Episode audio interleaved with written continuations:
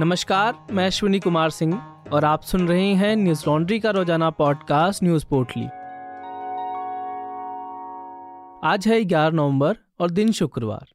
Supreme court ने पूर्व प्रधानमंत्री राजीव गांधी की हत्या के मामले में उम्र कैद की सजा काट रहे छह दोषियों को रिहा करने का आदेश दिया है। नवभारत टाइम्स की खबर के अनुसार सुप्रीम कोर्ट ने राजीव गांधी की हत्या के मामले में आजीवन कारावास काट रहे नलिनी श्रीहरन और आरपी रविचंद्रन के साथ छह लोगों को रिहा करने का आदेश दिया।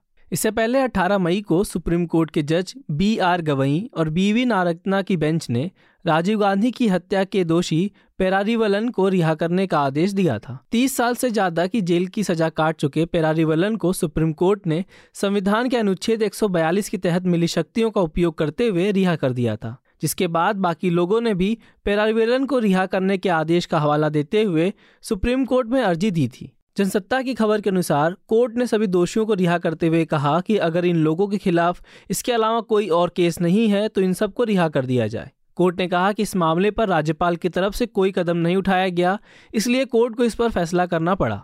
राजीव गांधी हत्याकांड के दोषियों की रिहाई पर कांग्रेस ने कहा कि ये मंजूर नहीं है।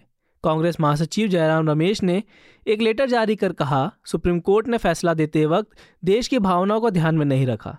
यह फैसला गलतियों से भरा हुआ है। बता दें कि इक्कीस मई उन्नीस सौ इक्यानवे को एक चुनावी सभा में तमिलनाडु के श्री पेरमदूर में राजीव गांधी की हत्या कर दी गई थी। ये हत्या लिट्टे के आत्मघाती हमलावर के द्वारा की गई थी। इस हत्या में सात लोगों को दोषी माना गया था। शुक्रवार को जम्मू कश्मीर के कापरेन इलाके में सुरक्षा बलों और आतंकवादियों के बीच हुई मुठभेड़ में सेना ने जैश ए मोहम्मद के एक आतंकी को मार गिराया। मुठभेड़ में मारे गए आतंकी की पहचान कामरान भाई उर्फ़ हनीस के रूप में हुई है।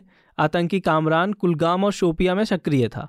आतंकी संगठन जैश ए मोहम्मद के साथ काम करने के साथ साथ कई आतंकी गतिविधियों में भी शामिल था।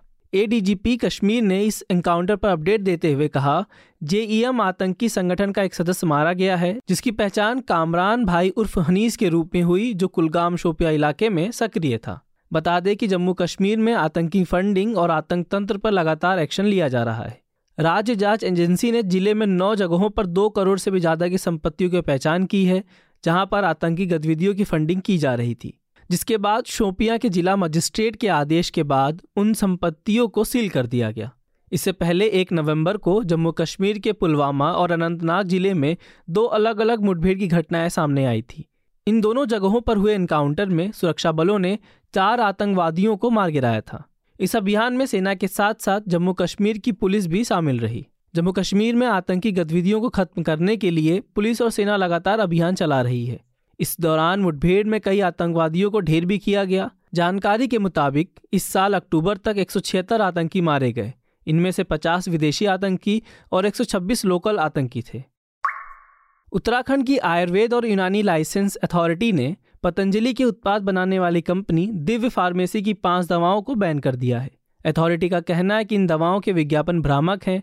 हालाँकि पतंजलि ग्रुप ने कहा कि उन्हें अभी तक दवाओं पर बैन लगाने के आदेश की कॉपी नहीं मिली है। ग्रुप ने आगे कहा कि पतंजलि ग्रुप की पाँच दवाओं पर बैन लगाने के पीछे आयुर्वेद विरोधी ड्रग माफिया का हाथ है।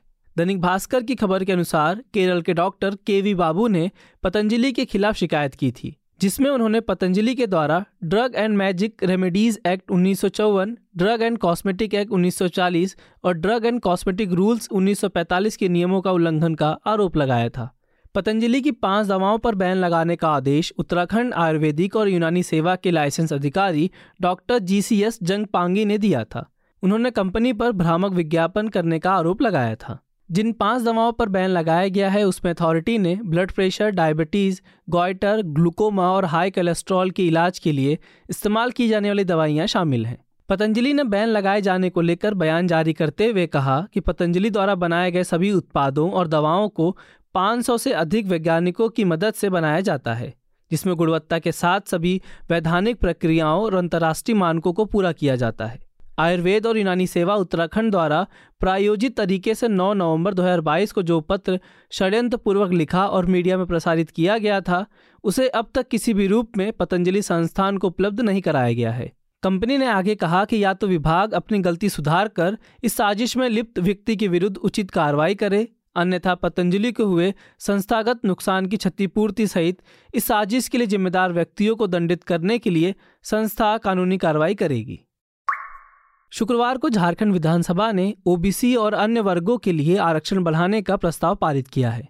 एनडीटीवी की खबर के अनुसार, नई आरक्षण नीति के तहत अब ओबीसी कोटे को 14 से बढ़ाकर 27 फ़ीसदी कर दिया गया।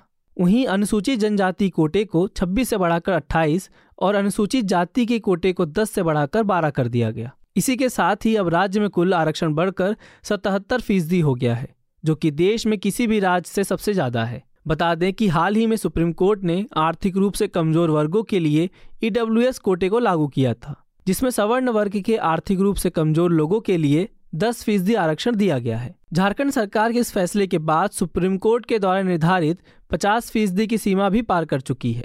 आरक्षण पर प्रस्ताव पारित करने के अलावा झारखंड विधानसभा ने एक और महत्वपूर्ण विधेयक पारित किया। इसके तहत अब राज्य के अस्थायी निवासी के लिए 1932 की भूमि रिकॉर्ड को आधार माना जाएगा।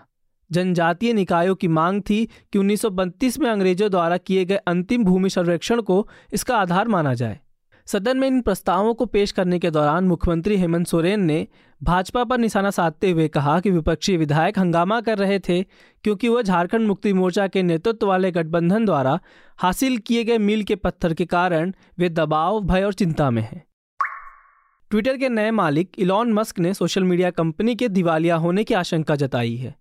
ब्लूमबर्ग की रिपोर्ट के मुताबिक, मस्क ने पहली बार अपने कर्मचारियों से बातचीत में कहा कि कंपनी के दिवालिया होने की संभावनाओं से इनकार नहीं किया जा सकता। इस बीच, ट्विटर के दो बड़े एग्जीक्यूटिव, योल रोथ और रॉबिन व्हीलर ने अपने पद से इस्तीफा दे दिया है। योल कंपनी में head of trust and safety के प्रमुख के तौर पर काम करते थे। इससे पहले गुरुवार को ट्विटर की chief security officer Lea Kissner ने ट्वीट कर बताया था कि वह अपने पद से इस्तीफा दे रही हैं।